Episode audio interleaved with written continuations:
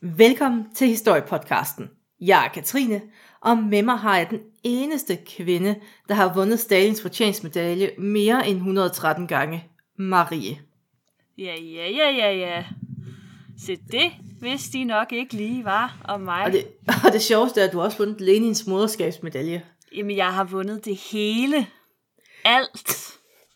Du er ligesom de der russiske generaler, bare med sådan helt bryst fyldt med medaljer. Jeg kan, ja, det er derfor, jeg, det er derfor jeg, jeg altid sidder ned. Jeg kan slet ikke rejse Nå. mig. For alle Jeg troede, du skulle sige, det er derfor, at du aldrig går tæt på en magnet. Åh, også det. Og aldrig tager ud og rejse, og alle de der, Bip, bipper. det er noget værd noget. Ja. Ej, Marie, i dag skal vi Ja. svare på et el gammelt spørgsmål. Må man tage hunden med sig ind i himlen? Na, na, na, na, na, na, na, na, na. Og vi kaster os jo direkte ind i et rumkapløb nu, for det har vi af underlige årsager aldrig rigtig talt om. Spørgsmål. Men det er faktisk mærkeligt. Og det værste, jeg kan godt lide raketter, og, og du er vel sådan lidt, måske lidt af sådan, osmose måske interesseret i rummet. Har jeg ret? Jo, jo, jo, jo, jo, bestemt da, ja. Det er da et meget interessant emne. Øh, lige det her, øh, det er en lille smule hjerteskærende. Jeg ved ikke, om man lige sådan skal komme med sådan en lille smule disclaimer. Hvis man kan lide hunden, så find Kleenex. Ja. Så er jeg advaret. Ja. Øhm, ja, men altså lad os kaste os ud i det. Øh, rumkapløbet, det var jo sådan set lidt det samme som våbenkapløbet, der øh, foregik. Det var en sag mellem USA og Sovjetunionen. Og begge de her stormagter, de vil jo ligesom gerne have, de vil, de vil gerne have magten ude i rummet. De vil gerne bestemme over rummet, også være stormagt derude i, i rummet, fordi man åbenbart tror, at det kan man. Der er ikke... Nå. Øhm, og øh, der, var, øh, der var ret stor prestige i at være den første til at komme ud i rummet, selvfølgelig. Ja, bare den Klart. første til at gøre noget i virkeligheden. Bare den første til at lave en raket, eller sige, Den at man vil ud første i til rummet. at sende kvinder ud i rummet. Den første til at sende mennesker ud i rummet. Den første til alt. Og det Sagde ultimative du mål. kvinder før mennesker? Øh, ja. Biased, I know. Godt.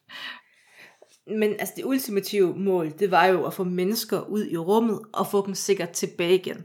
Fordi ja. teknisk set, så er det ikke sådan super svært at sende folk op i rummet. Det er bare lige, de skal også tilbage igen. Det Ja. er der problemet som regel opstår. Det er det, ja. Og det kræver jo enorme ressourcer at have et rumprogram. Det er også derfor, det var USA og Rusland, der havde det, fordi der var ikke rigtig andre, der havde pengene til det. Mm. Og der var jo også endeløse forsøg, fordi man starter ikke bare med at sige, ved hvad, sæt dig lige ind i en rumraket, så prøver vi at se, om den her teori, den virker. Der var ikke så mange frivillige til den. Det forstår Så- jeg simpelthen ikke. Ja, folk er så pjevsede. Ja, Så derfor, der startede man med at bruge forsøgsdyr for at undersøge, altså hvor effektive de her kapsler var. Altså beskyttede de overhovedet, når de sendte ud. Og man vidste jo heller ikke helt, altså det der vægtløshed, øh, betyder det så, at alt dit blod flyder op i hovedet? Kan du gå på toilettet i rummet, flyver det bare tilbage op? Altså alle så nogle ting, var man nødt til at forholde sig til, og Ja. igen, mennesker stod ikke sådan lige på spring til at gøre det, så det var dyrene, der fik lov til at være de første levende organismer i rummet, så vidt vi ved. Nå, ja. øhm, så i dagens afsnit, der skal vi jo tale om de sovjetiske rumhunde. Og vi skal tale om den ikoniske lille Leica og øh, en rumhundevalp, der fandt vej til det hvide hus, og mange andre. For der var Rigtig mange flere end mange. Leica. Og lidt ukarakteristisk for Røde Oktober, så starter vi faktisk i USA. What? What? Fordi her brugte man ikke hunde, her brugte man aber.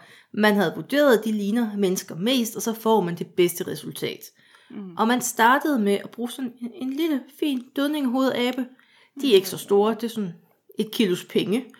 Og den hed Old Reliable, fordi den var så let at træne, den her første abe, man skulle have ud i rummet.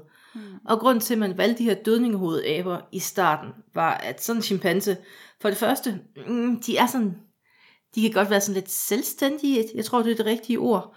og så en mindre abe vurderede man, der vil man hurtigt få resultater, man kan måle på. Og så fordi, at de her aber, de er sådan rimelig følsomme over for stress og ydre påvirkninger. Så hvis den abe, den blev syg af noget, så vidste man det hurtigere, end man vidste det ved en større abe. Og det vil også være sådan en god, perfekt målestok for et menneske i rummet. Før Jupiter AM-13-raketten blev affødt fra Cape Canaveral den 13. december 1958, der blev Old Reliables navn ændret til Gordo. Øh, Det mente man var et sådan lettere navn øh, at bruge i radiokommunikationen. Det kan man måske godt forstå. Og øh, Gordo, han fik sådan en, en lille bitte special hjelm på og puttet i sådan en lille special fremstillet kapsel.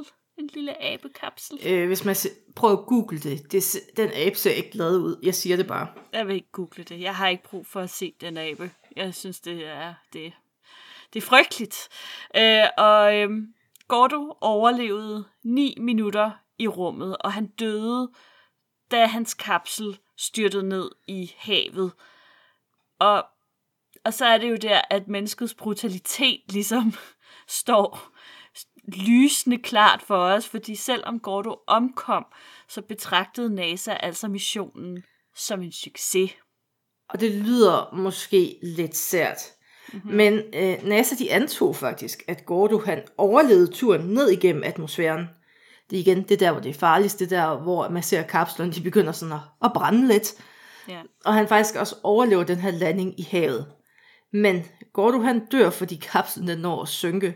Der er sådan en lille dims i kapslen, der ligesom skulle have sagt pling, og så ville kystvagten komme og hente ham. Mm. Den plingede ikke rigtigt, så Gordo fik lov til at formentlig drukne. Åh, stakkels lille Gordo. Og igennem 40'erne og 60'erne, så får man sendt talrige aber op i rummet fra USA. Og det var missioner, der varierede i længde, og man prøvede også med forskellige aber efterhånden. Og man prøvede med forskelligt udstyr. Og i 40'erne og 50'erne, der døde to tredjedele af alle aber, der var med i det her projekt. Enten da de kom op i rummet, eller da de faldt ned fra rummet. Jeg, jeg, øh, jeg ryster på hovedet. Det er rystende. I Sovjetunionen, der brugte man jo ikke aber, men man brugte dyr. Øh, man foretrækker at bruge hunde i stedet for aber. Men det var ikke hvilke som helst øh, slags hunde, der fik lov til at blive sendt ud i rummet. De sovjetiske forskere, de ville nemlig kun have hundhunde, altså tæver, øh, fordi man mente, at de var nemmere at håndtere. Og samtidig så brugte man kun gadehunde fra storbyerne, fordi man vurderede, at de her hunde, de var vant til kulde, stress, mangel på mad og generelt bare dårlige livsforhold. Øh, så, så altså, det, alt, alt andet Man vil bare ikke have sådan nogle bløde kap- kapitalistiske husdyr. Nej, og altså alt andet livet på gaden var jo bedre, så hvorfor ikke rejse en tur til rummet? Ja, og allerede i 51, der begyndte man at eksperimentere med at sende hunden op sådan lige på grænsen af rummet. Ikke sådan helt ud i rummet, men lige op og kysse grænsen. Og så lade den her øh, kapsel falde ned igen. Og de fleste af hundene, de overlever de her ture. Og hundene, de blev også helte, fordi de var jo del af det store sovjetiske projekt. Og jeg kan godt lide, at man kan gøre dyr til helte i Sovjetunionen i øvrigt. Ja, ja. Og det var hunde som Desik og Shogun og Melisha og Sip. Og Sip, den var sjov. Ja, SIP er et interessant eksempel, fordi de russiske rumhunde, de øh, gennemgik altid sådan en intensiv træning, inden de blev sendt ud i rummet. Men ikke SIP. Hun blev samlet op fra gaden og nærmest bare kylet ind i raketten, fordi den, den hund, der sådan oprindeligt skulle have været øh, med på missionen, Bobik, øh, den var stukket af. Så øh, Klogt. man stod ligesom og manglede en hund, og så kom øh, SIP øh, ind i billedet. Og SIP er faktisk bare en forkortelse, øh, som, altså på russisk forkortelse for erstatning for manglende bobik. Så. Og SIP hun gennemførte faktisk den her mission uden træning, og vendte også tilbage uden skrammer. Så jeg ved ikke, måske den her træning, det var, det, det var måske lidt overflødigt at træne de her hunde. Måske Sip bare var et naturtalent. Måske Sip bare var en overcool hund. Jeg var sådan, den ene dag spiser man skrald på gaden, den anden tager man lige op i stratosfæren, du ved, bare sådan normalt hundeliv. Som man jo gør, ja.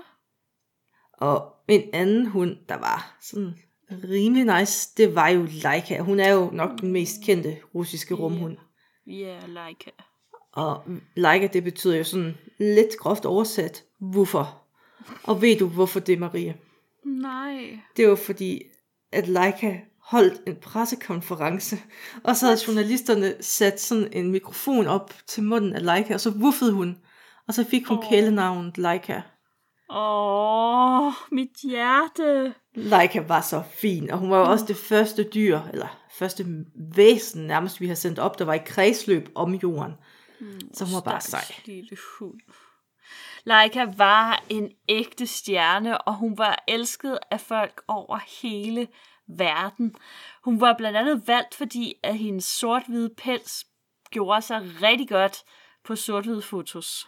Så der var, var også lige sådan en, lidt PR over det. var det. vel sådan en øh, sådan dansk-svensk grovhundetype.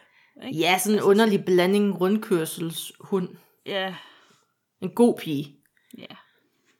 Og efter Sputnik med succes var kommet i kredsløb, det gør den den 4. oktober 1957, så er det, så er det altid pres i Sovjetunionen, fordi så skal man altid lige overgå sig selv kort tid efter. Det er en god tommelfingerregel. Så nu lød ordren, få en hund ud i rummet.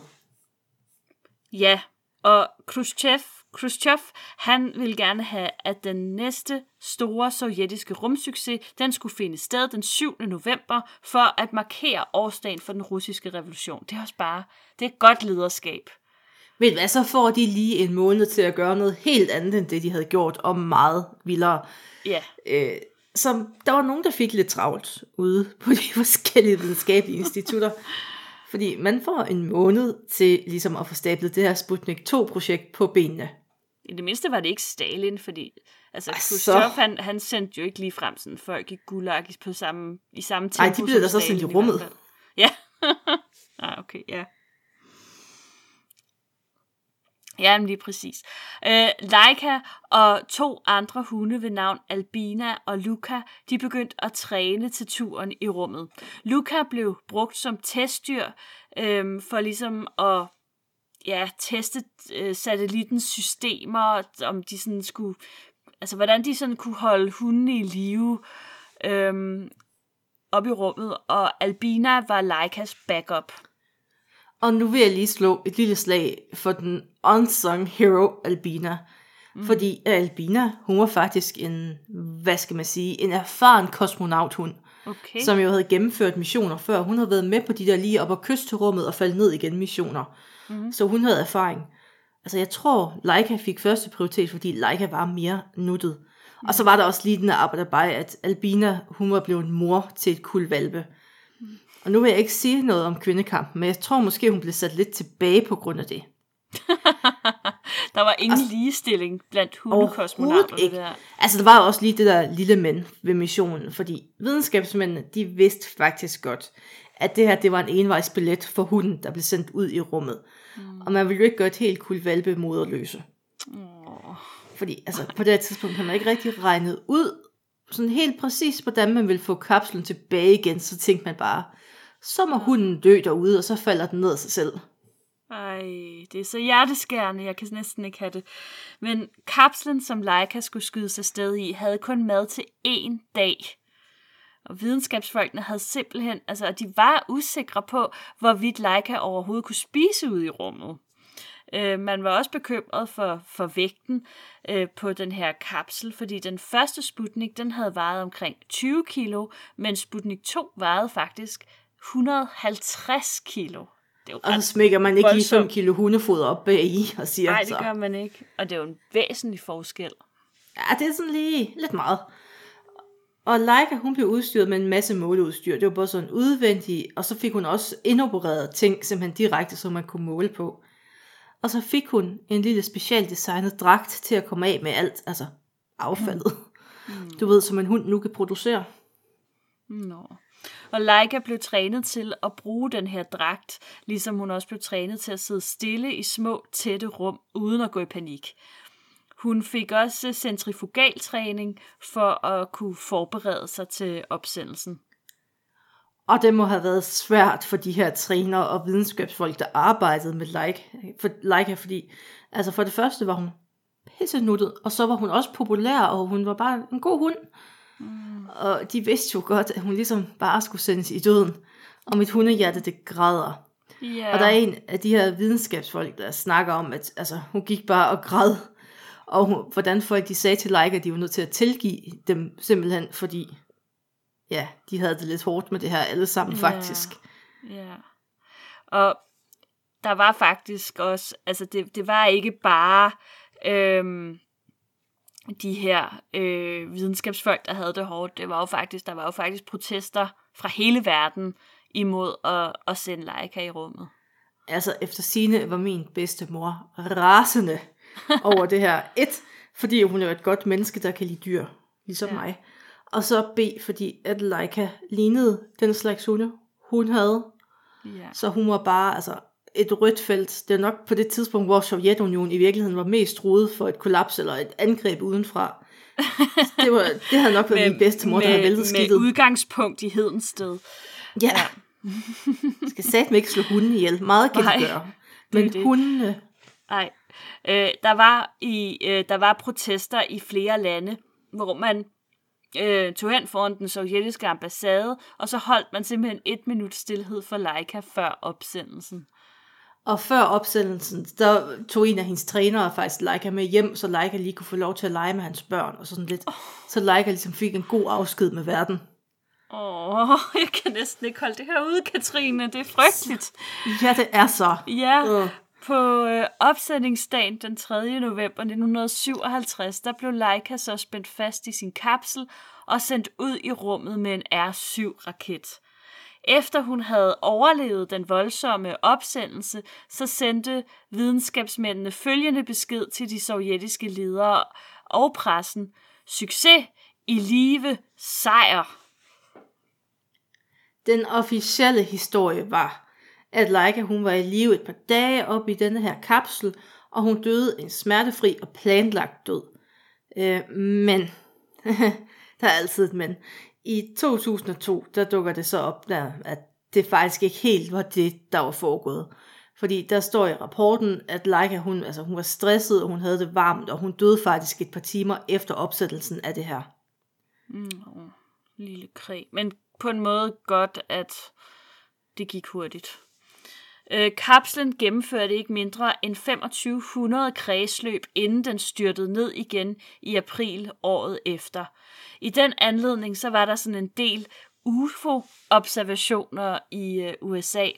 Men det de så, det var, faktisk, det, var, det var faktisk ikke aliens, sjovt nok. det var Leicas kapsel, der brød igennem atmosfæren. Og selvom. Leica, ja, og selvom Leica hun var død, så blev hun jo et sovjetisk ikon.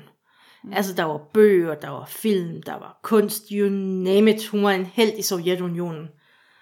Og, og, og en lille fin ting, jeg fandt ud af. I nyere tid her, ikke for alt for mange år siden, der har NASA faktisk navngivet et potentielt landingssted på Mars Leica.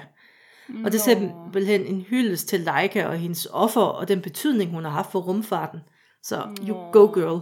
Ja, lille huni. Ja. Yeah. Der vil gå to år, før man igen øh, sendte hunde ud i rummet. Og dengang, så var de ikke alene. Belka og Strelka var navnene på de næste hunde. De fik selskab af rotter, mus, bananfluer og kaniner. Okay, undskyld, men bananfluer, det var dog Det er meget vigtigt, dyr. Marie. Det Altså- er dem, vi bringer i rummet. Sådan er det. Men målet med missionen var at måle rumrejsens effekt på forskellige organismer. Og missionen var jo et forarbejde til at sende mennesker i rummet. Og Belka og Strelka var sådan, de var mere heldige end Leica, fordi at deres kapsel faktisk havde faldskærme, så de kunne lande igen. Mm. Og inde i kapslen, der har man også installeret kamera, så man ligesom kunne sidde og se på, hvad laver de her hunde, når de kommer ud i rummet. Mm. Og det var sådan lidt sjovt, fordi efter opsættelsen, der var der meget, meget stille. Sådan de første par omgange rundt om jorden. så, men efter fjerde omgang, så er det ligesom en af hundene, den bryder facaden. Det er Belka, der bare kaster op, og så begynder Strelka at gø, og så gør de i ret lang tid og falder til ro. Nå. Så de bare siddet helt stille og tænkt, Hvad fanden var det for noget? Efter, det er ikke helt normalt. Nej. Efter 17. omgang omkring jorden, der kom hundene så tilbage til jorden, og de blev med det samme superstjerner. Altså, vel at mærke, de kom tilbage i live, går jeg ud fra. Lige præcis, det var levende glade vorser. Ja, og i dag, der kan man stadig se de her hunde.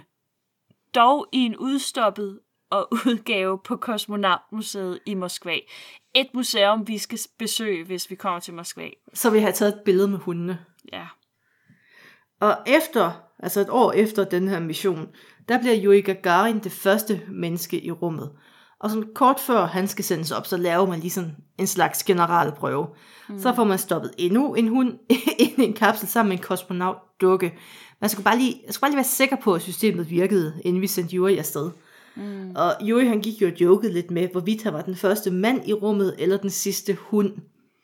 Åh, oh, den russiske humor. Men det er jo også bare altså, vildt, det der med at vide, at man sådan er det første menneske, der skal ud i rummet, og man ikke rigtig ved, hvordan det kommer til at gå. Øh, nej, altså, det, det, det, det vil jeg ikke være så glad ved. Nå, men øh, de næste vigtigste russiske hunde i rummet, det var øh, Veterok og Ugoljok. De blev sendt afsted i februar 1966 og har rekorden for flest dage i rummet for hunde, nemlig 21. Det antal dage blev i øvrigt først slået af mennesker i 1971. Damn. Mm. Og hunde i rummet, det havde været en livsvigtig kilde til viden om rumrejser. Men der er også sådan en lidt uh, sjov arbejde historie Marie, jeg fandt. Mm. Fordi uh, John F. Kennedy og Khrushchev, de var sådan, altså de var ikke perlevenner, men uh, det var okay mellem dem, har jeg sådan indtryk af. Mm. Så de udviklede, udvekslede tit gaver, når de besøgte hinanden. Og en af de lidt sjovere gaver, det var rumhunden Stelka, som vi snakkede om tidligere, ja. valp. Og den hed Pushinka. Nå. Og det er sådan lidt, lidt oversat til Fluffy. Nå. Pushinka.